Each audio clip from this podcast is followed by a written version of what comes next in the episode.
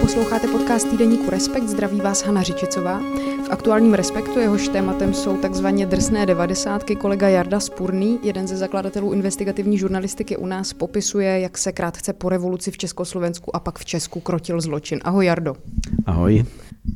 Jardo, já nechci říct, že se v tom aktuálním čísle ohlížíš za devadesátkama, protože z toho výrazu vlastně vždycky pro mě čpí nějaká míra nostalgizace nebo to, že to zkrátka člověk nějak chce zromantizovat, nebo že vzpomíná na to, jaký to bylo tenkrát a jestli to bylo lepší nebo horší a tak. Ale ten tvůj text takovej vůbec není. On je vlastně dost svěží, je mrazivý a popisuje některé zásadní polistopadové kauzy i brutální zločiny z devadesátek a to, jak se jim věnoval jako novinář a jak jsi o nich psal a vlastně stále do respektu si o nich psal.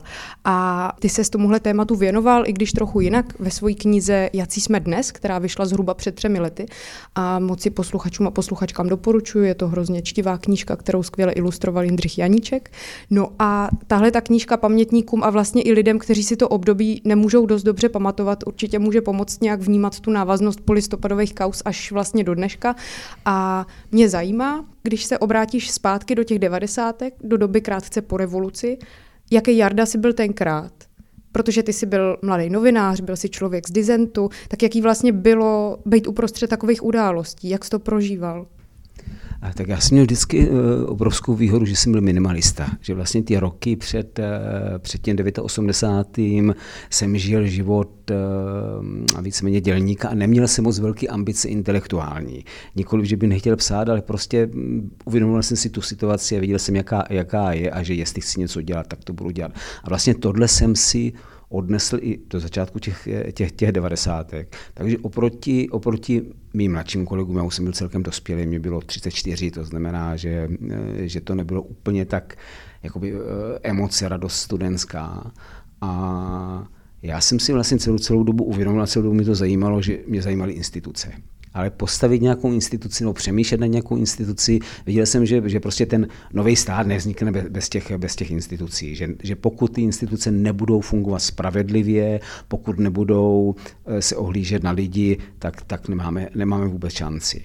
A abych nemluvil dlouho, tak na mě prostě spadly instituce spravedlnosti. Čirou náhodou, shodou okolností, protože jsem o tom začal psát, takže jsem se začal zabývat tím, jak funguje policie, jak ta policie se mění oproti té době eh, před, před pádem komunismu, jak fungují státní zástupci, tehdy ještě prokurátoři, jak fungují soudy, jak je možný vůbec dosáhnout té institucionální spravedlnosti.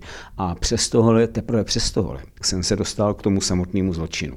Protože aby se dala postavit nějaká instituce, tak jsem si už tehdy, jako mladý novinář, říkal, že, že musím vědět vlastně, proti čemu stojí že já nemůžu postavit policii, která bude postavena proti zločinu, která, který tady vůbec, vůbec neexistuje. Takže jsme se vlastně začali tady k tomuhle, k tomuhle dostávat. A protože ta doba byla strašně rychlá a strašně divoká, tak to přicházelo tak trošku bez hladu a, a skladu, což zároveň pro mě osobně a vzhledem k redakci přinášelo obrovskou potřebu jakoby soustředění, zbavit se těch emocí, které tam byly, zbavit se té radosti z toho, že najednou jsem ve svobodě, že najednou dělám něco, co jsem nikdy nevěřil, že budu dělat, že se tady, dě, že se tady dějou eh, věci, které jsou fantastické, které, které počínaly fakt psaním článků, ale rozjelo se spoustu klubů, rozjelo se spoustu muziky, najednou to bylo spousta, spousta všechno a v těch článcích ty články musí být věcné. A samotný fakt, že jsem nikdy předtím nějak zvlášť nepsal,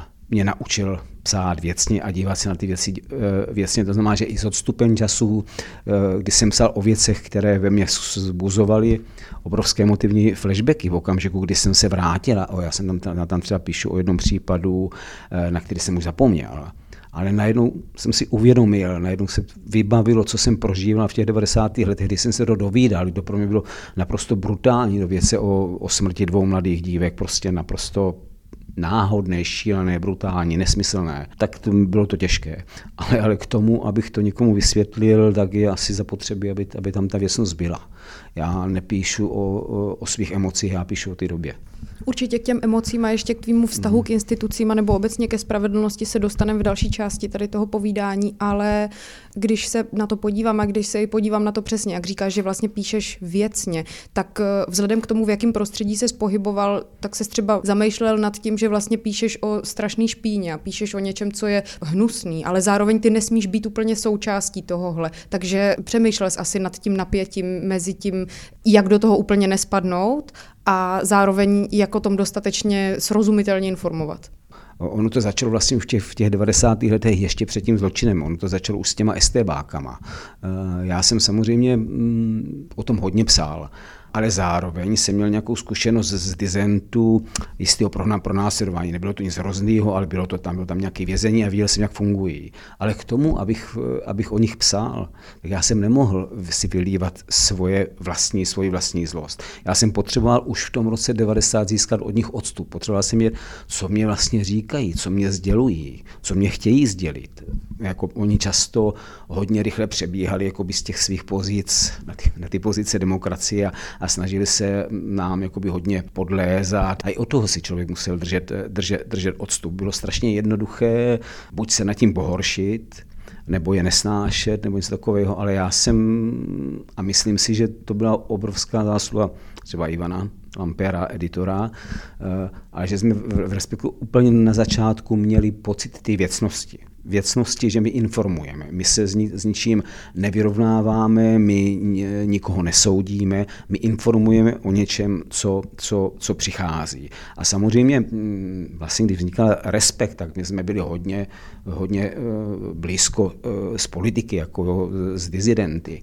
A Oni mohli jít někam jinam, oni tam mohli mít ty emoce, oni tam mohli mít tyhle věci, protože se k něčemu rozhodovali, hádali si mezi sebou, ale my jsme o tom informovali a najednou já jsem si uvědomil, že na ty emoce prostě my nemáme, my, my, si, my to můžeme cítit a prožíval jsem to, ale při tom psaní, že, že na ty emoce prostě není, není čas. Já, když tě budu chtít informovat o, o něčem, co je, co je hodně důležitý, tak to nemůžu prostě dělat vzrušeně a, a popisovat to se všema těma kličkama. Uh, musím tam zachytit tu atmosféru, ty situace, ty doby, toho, co chci říct. Měl jsi třeba strach někdy? Nebo byla to emoce, kterou si cítil často? Teď nemyslím teda v psaní, to už jsme si řekli, že mhm. tam radši necítit, ale do textu v aktuálním čísle si psal třeba přesně o dost brutální vraždě dvou mladých žen cítil jsi třeba strach a je strach něco, co tě paralyzuje nebo co tě může naopak třeba posunout někam ku předu? Jak to vnímáš? Já jsem měl jednu výhodu a to se musím vrátit hodně, hodně do minulosti. Já jsem někdy v roce, eh, ne někdy, ale můžu říct přesný datum, 15. června 1976 stopoval v Brně směrem na Prahu na Výparovce v Brně Bohunicích. A stopoval jsem vlastně na silnici od níž vedla odbočka k věznici, která stála asi 50 metrů od ní. A já jsem si toho 15. června 1976 eh, říkal, to je strašný, tam bych se v životě nechtěl dostat, protože ta věznice zvenku působila strašně depresivně. A já si vzpomínám, jak, jak jsem tam stál, že, na, že, že úplně na mě šli mdloby z představy, že bych se tam dostal. A co, co, co se prostě, a to stalo se něco, co jsem nečekal, já jsem se v té věznici, v té věznici ocitl za tři týdny. Teď jsem si uvědomil a asi po týdnu, ten svůj strach, který jsem měl před tou věznicí, a já jsem v té věznici necítil.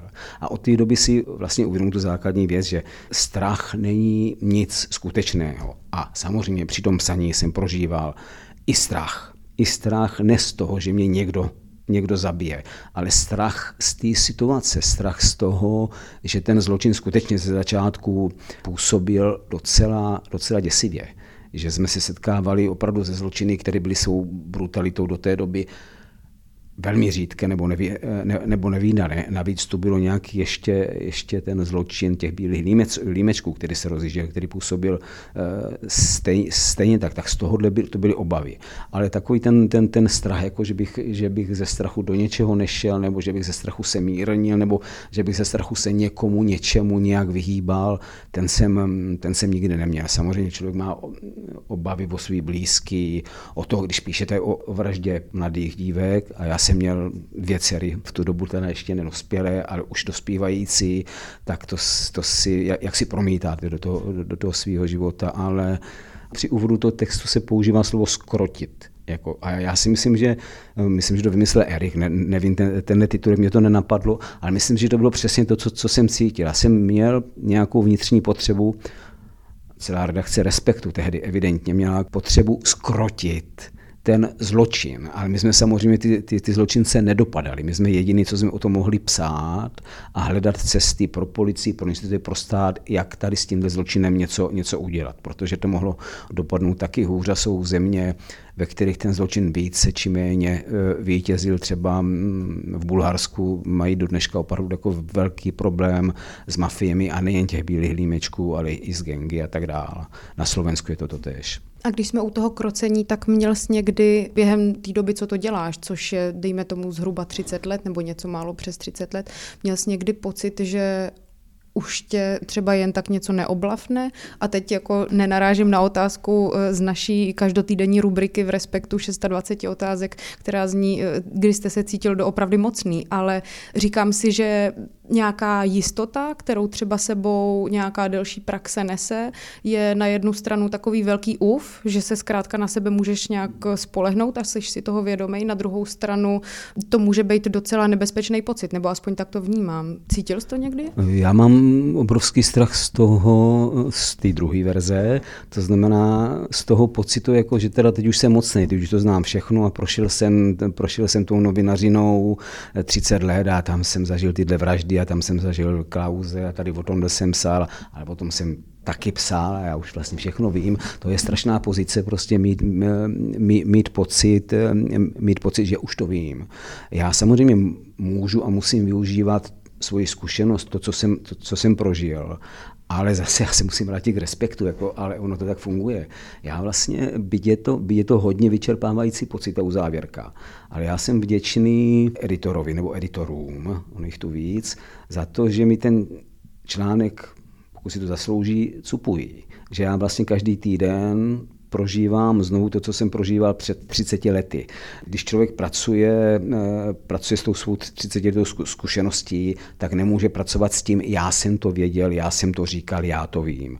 Musí pracovat neustále s jakousi pokorou, s, jak, s, s jakýmsi neustálým překvapením toho, co přichází, protože to, co přichází, je vždycky trošku jiné než ty vzorce, které jsme si naučili předtím. Byť eh, asi úplně každý k tomu má tendenci tak nějak být s těma svými zkušenostmi, tak jsem rád, že jsem, že tyhle mý názory, tahle má zkušenost je vlastně eh, neustále mými mladými kolegy a světem a tím, co se děje, eh, podrobována nějakému kritickému myšlení, nějakému, nějak, nějakému odstupu.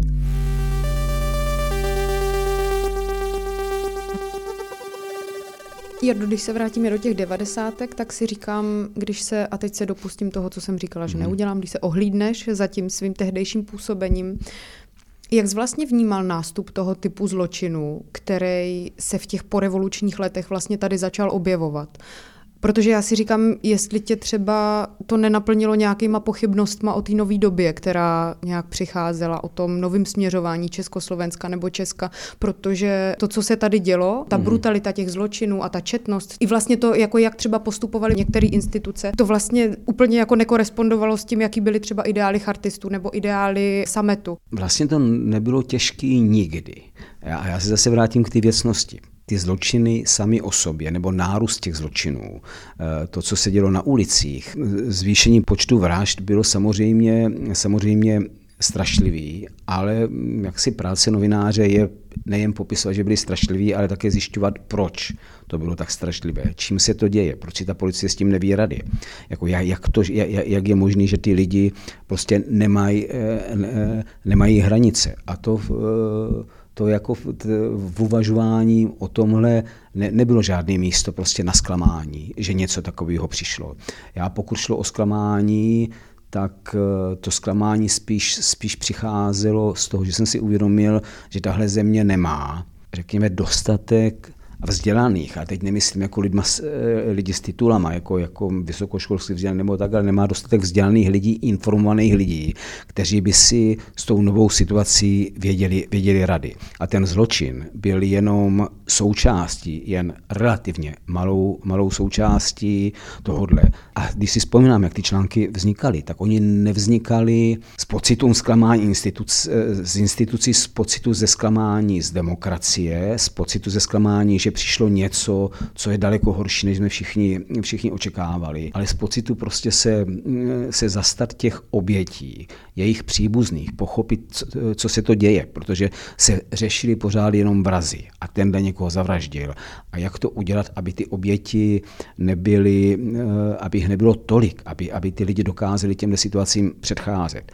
A já si vzpomínám na rozhovor s, s tehdejším ministrem spravedlnosti Novák, Simon Novák. Bavili jsme se tady o, těch, o těchto věcech a on mi odpověděl, no tak lidi nesmí, prostě nesmíte vytáhnout peněženku v hospodě, aby vás někdo nepok- ne, nekradl, nebo holky, ať nenosí krátký sukně, když jdou večer domů. A já jsem si uvědomil, že pokud ministr, ministr spravedlnosti uvažuje tady tí, tímhle způsobem, tak tady v této zemi něco chybí. Jako neměli jsme ambici změnit pohled téhle země, ale sami jsme se s tím chtěli v sobě vyrovnat, protože ta situace byla opravdu neobvyklá. Zavraždění těch dvou, eh, těch dvou děvčat, když zůstanu u nich, to neštěstí přineslo jedním směrem uvažování o hledání ty spravedlnosti ve všech možných směrech, ale zároveň o bytí těch obětí těch mrtvých, ale i těch pozůstalých a ostatních, ostatních lidí, protože uh, jsme taky měli pocit, jako, že se stávají jenom jakousi statistikou. Oni nebyli statistikou. My jsme sami v sobě museli najít, protože uh,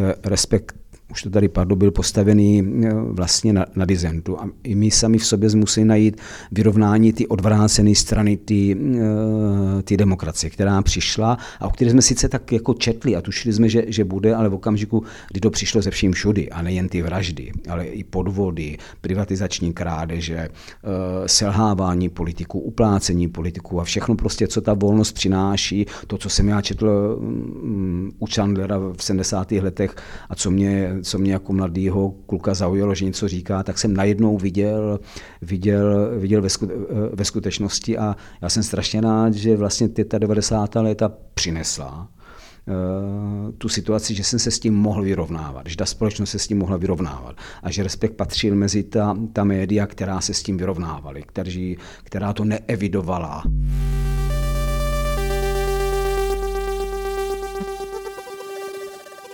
Mě ještě zajímá v návaznosti na to, jak si přesně mluvil o tom, že i různé instituce potom byly plný lidí z dizentu a tak dál, tak jak se vlastně spolupracovalo, jaký to bylo? A to nemyslím teď jako třeba ty, že by se dělil o něco s kolegama, nebo tak, mhm. já si vlastně představuju tvou práci jako dost vlastně osamělou, individualistickou, nebo samozřejmě v rámci časopisu. Mm-hmm. Ale mířím k tomu, že vlastně třeba na vnitru byli v té době lidi, který mm-hmm. si znal z dizentu. A teď vlastně ta situace se nemůže víc lišit.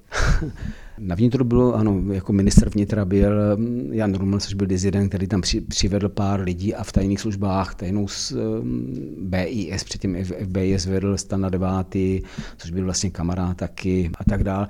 Ono to, tu situaci úplně zpočátku nekomplikovalo. Já si myslím, že rok 90, 91, 92 s, e, jsme nedělali jakoby takovou tu klasickou kritickou žurnalistiku a dělali jsme e, žurnalistiku budování státu. Já se omlouvám, že tady použiju peroutku, ale prostě to bylo hledání, hledání tady tohodle. V jistý okamžik, a to ať chcete nebo nechcete, tak dizident, nedizident, kamarád, nekamarád, e, ten novinář dojde do situace, kdy prostě musí napsat o svém kamarádovi Janu Rumlovi, že tuhle situaci fakt nezvládl a že ji udělal blbě. Pak vám volá sekretářka ministra Rumla, že pan ministr prostě nechápe vůbec, co se děje a ale v ten okamžik začíná ta správná, eh, ta správná žurnalistika a to správné rozdělení, rozdělení těch, eh, těch funkcí. A já jsem měl ohromnou výhodu, že jsem se vlastně dostal k tomu, k tomu, k té spravedlnosti.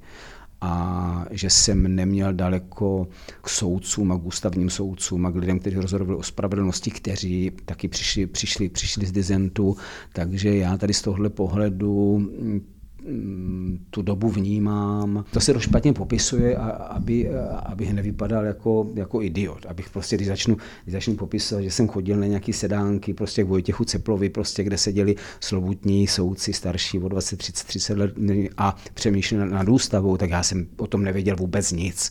Ale tohle se dělo, já jsem měl možnost to vidět dál už nepůjdu, neměl jsem možnost do toho kecat, ale měl jsem možnost to vidět, slyšet, měl jsem možnost být tím, být tím formován, zároveň ti lidé formovali tím sami sebe, ono se tam pak eh, dostávali mladí lidi, lidi, kteří ten neměli nic společného. V tom byla ta doba prostě úžasná, tolerantní a právě ta chuť a ta, ta, ta tvorba tady tohohle byla skvělá. Problém byl, v tom jsem uvízla, v tom ta práce byla tehdy, v tom ta práce skutečně byla tehdy taková uh, solitérní byl s tou policií, policií a s těma tajnýma službama, přesto, že byl ministr vnitra Jan Ruml a přesto, že šéfem tajné služby byl, eh, byl Stana Devátý, ti lidi, kteří dělali policejní práci eh, za totality, tak tím byli prostě poznamenaní. Byli tím poznamenaní, protože oni měli obrovskou moc a Dlouho se, jich, dlouho se té moci nepodařilo zbavit, ale stejně tak to byli, byli estébáci, kteří měli zase jinou moc, kteří znali chod státu, kteří už rozhodovali o nějakých penězích. A tam, tam jsem fakt narážel na obrovský problémy, ale to už je, to už je jiný, jiný, jiný příběh, ale je to příběh, který vlastně žije dodnes. Protože já jsem přesvědčen, že nebýt jako si toho spolku těch normálních komunistických policajtů, s STBákama, s lidma z podniku, z komunistických podniků zahraničního obchodu a s těma dle, tak, tak v Česku není taková korupce a privatizace a všechno eh, proběhne daleko jednodušeji. Protože můžeme si myslet do 90. co chceme, ale když se podívám na všechny podivné, podezřelé, divné privatizace, selhání policie, na korupci policie, tak tam vždycky nacházím tady ty lidi z 80. kteří měli v 80. tady tuhle moc. A teď jsem někam úplně odbočil od ty dvě otázky, tak se omlouvám. Ne, já si myslím ale, že jsi na ní odpověděla, přesně se zvrátil ještě k tomu, jak jsi mluvil o tom, že ti eh, lidi, který si znal z předrevoluční doby, potom oblíkli nějaký demokratický kabát. Něco a tak někteří ho dokonce hmm. oblíkli opravdu. Jasně. Jako byli lidi, kteří chtěli. Ale já třeba jsem se spoustu o práci nebo o věcech, o kterých píšu dodnes, dozvěděl od bývalého stébáka a dokonce relativně vysokého stébáka, který prostě přiběhl na, na druhou stranu vlastně hned týden, týden po revoluci, pak pracoval dlouho v kanceláři eh, Jana Rumla už zemřel, protože na něj padaly, padaly naprosto cyklicky výčitky svědomí, kdy pak děsně chlastal, prostě, ale fakt to, to si nemůžeš představit, strašně chlastal a vyčítal si, co vlastně v těch 80. letech dělal, zatímco my jsme bojovali za svobodu a tak dál. A, ale ten mě, ten mě naučil jakoby hodně, hodně vnímat jakoby to zákulisí toho, jak se děje a vlastně ty metody jsou, jsou mm, no byly, prostě jsem je poznal a, a naučil mě. Takže někteří z těch lidí, kteří vlastně byli porou prostě ústředního výboru komunistické strany Československa, tak přešli na, na, na druhou stranu a přešli na ní skutečně a vlastně ty demokracii do, do velké míry pomohly. Tím, co si řekl na začátku, mě ale tak trochu přivádíš další otázce, jak se nejčastěji vlastně dostával k informacím. A teď eh, já si dovedu představit, že jsi třeba vytvořil síť různých kontaktů nebo obrovský portfolio, potom samozřejmě vědomostí a spíš určitě nejdřív lidských zdrojů než nějakých datových. Ale jak vlastně vypadalo tady tohleto osobní setkávání, jako kdy se toho pravděpodobně muselo, nevím, hodně vypít, hodně pozorovat, být neustále ve střehu mhm. a jaký byl vlastně přerod té komunikace. A teď nemyslím to, že by ses naučil perfektně využívat internet a spíš si začal s lidma volat, hmm, než se s nima setkávat. Ale vlastně si to představuju jako něco, co se během té doby, během těch zhruba 30 let, co to děláš, muselo strašně změnit. Změnilo, změnilo se to strašně samozřejmě. Zaprvé jsem měl ohromnou výhodu, že do některých institucí přišli ty mý kamarádi dizidenti, to znamená, že jsem měl některé informace vlastně z první ruky, ale to nebylo ani tak podstatné. Druhá věc byla, že se relativně brzy zjistilo, že respekt a pokud jde teda o ty zločiny, o spravedlnost STB a tak dále, tak, tak já jako, že, že jsme vlastně hodně, hodně vlivný časopis tady v, to, v tomhle smyslu. To znamená, že lidi, kteří chtěli něco říct, kteří něco věděli, tak volali a vždycky jsem byl přepojený, vždycky byli přepojeni na mě. Takže já jsem byl vlastně v roce 90, 91, řekněme, přehlcen informacema, informátory a z tohohle jsem si udělal nějakou síť a ono to vlastně funguje strašně jednoduše. Vy si vyberete nakonec eh, z toho 6, 7, 8 lidí, pokud se vám chtějí mluvit, se kterými se bavíte. Jejich, jejich motivace nesmí být nějak záludná. Ona nemusí být úplně čistá, ale já se nebudu bavit s někým, kdo mi dává informace pro to, aby zničil někoho jiného. Nebudu uh, průtokovým ohřívačem jako v nějakém souboji nějakých, eh, nějakých lidí. Jako ty, ty informátoři musí mít nějaký idealistický zájmy, musí, uh, musí se jim něco nelíbit. A, a tady s těma jsem zůstával. A ono se to samozřejmě tvořilo, protože jste si pro jistotu nemohli, takže v těch hospodách. Jako scházet jsme se v hospodách, někdy to mělo opravdu jako komický. To, to, to je docela zajímavé, že, že, že ty lidi, kteří se stali prvními informátory a vlastně to byli často lidi, kteří byli nějak spojeni, spojeni s tou nomenklaturou komunistickou, takže si eh, dávali nejraději schůzky v těch nejzaplivanějších hospodách nebo nejšilnějších bufetech, které jsem viděl jako jo, to v těch 90. letech. Když to řeknu velmi jednoduše, tak eh, všechny kontakty, a vlastně se to ověřilo dalších 30 let, všechny kontakty informátoři v úvozovkách, lidi, kteří se s váma baví, lidi, kteří jsou ochotní mluvit o nějakých informacích, tak, tak vždycky přišli proto, protože důvěřovali buď respektu nebo mě a měli pocit, že bych s tím mohl něco udělat, nebo že by oni se mnou s tím mohli něco, něco udělat. A většinou to nějakým způsobem vyšlo, většinou jsem na to, na to přistoupil a ono se to potom recyklovalo. Informátoři byli rovní mě, jako musela tam být nějaká noblesa z obou stran, museli jste si důvěřovat, já jsem musel hrát s otevřenýma kartama, většinou věděli o mě eh, víc než kolegové z redakce, byla tam obrovská důvěra a často to byli teda informátoři z velmi, řekněme, nebezpečného prostředí, ať už teda, tak tajné služby není nic nebezpečného, ale řekněme třeba sportsvětí, jako tam jsem prošel prošel takovou docela zajímavou škálou, škál, škálu lidí a, a bylo to zajímavé. No. To zní hrozně dobrodružně vlastně. Bylo, ono to do jisté míry bylo, bylo velmi, velmi dobrodružné. Já jsem vlastně v ten okamžik vůbec, vůbec neuvědomoval. Já jsem někdy přišel večer domů, to jsem ještě hodně kouřil a zapálil jsem si na balkoně cigaretu a teď, teprve teď na mě padlo, s kým jsem mluvil a o čem jsem s ním mluvil a jaký to bylo a co mi vlastně říkal a pak se mi blbě teda usínalo, ale prostě to takový, takový bylo. No. Změnilo se to někdy před 15 lety, kdy, kdy vlastně takový ti typičtí gangstři, eh, kteří byli často propojeni i, řekněme, s určitým druhem podnikatelů a s určitým druhem politiků, tak to víceméně vymizelo. Dneska i Andrej Babiš je vlastně noblesní, noblesní muž oproti, eh, oproti té době, byť je to daleko větší, daleko větší hráč.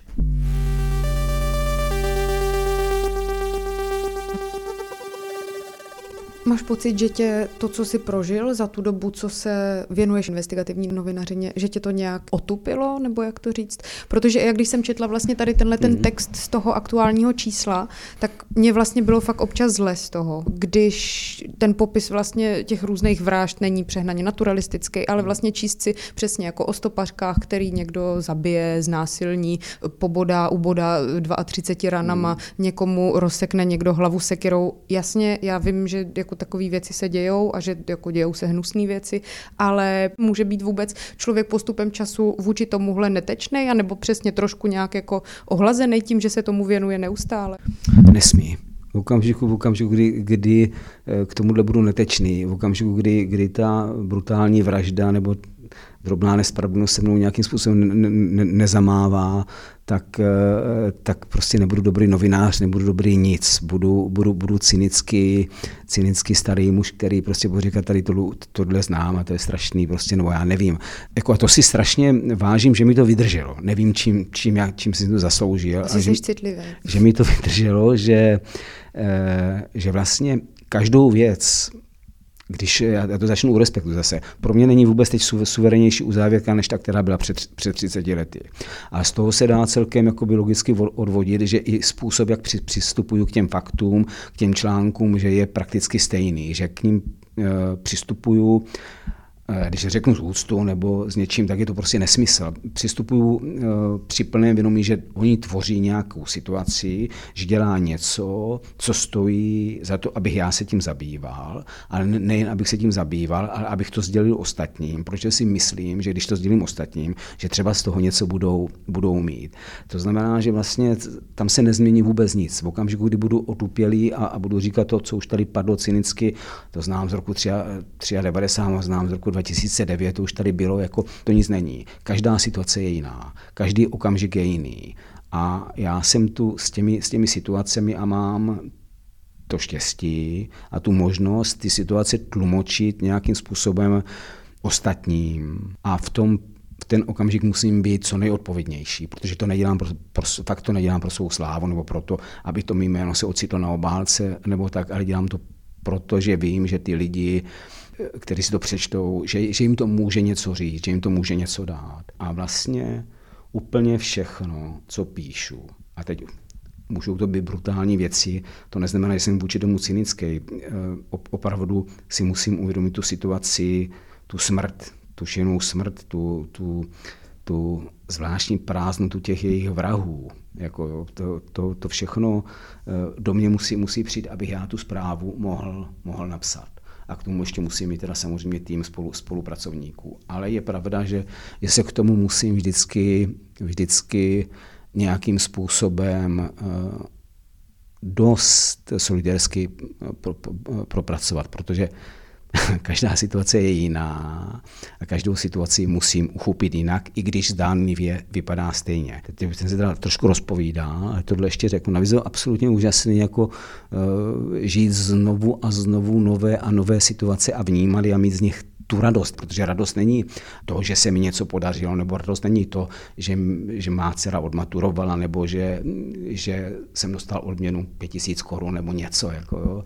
Radost je něco, co je naprosto trvalého. Radost je schopnost vnímat tu situaci v plné její kráse, i když ta krása bývá někdy, někdy, někdy hrozivá. A to mě tahle práce hodně naučila a hodně s tím, s tím zůstávám a vlastně možná proto jsem schopný tady teď ještě sedět v tenhle okamžik a, a těšit se na, na to, až zase začnu psát něco. No. Tak díky, Jardo.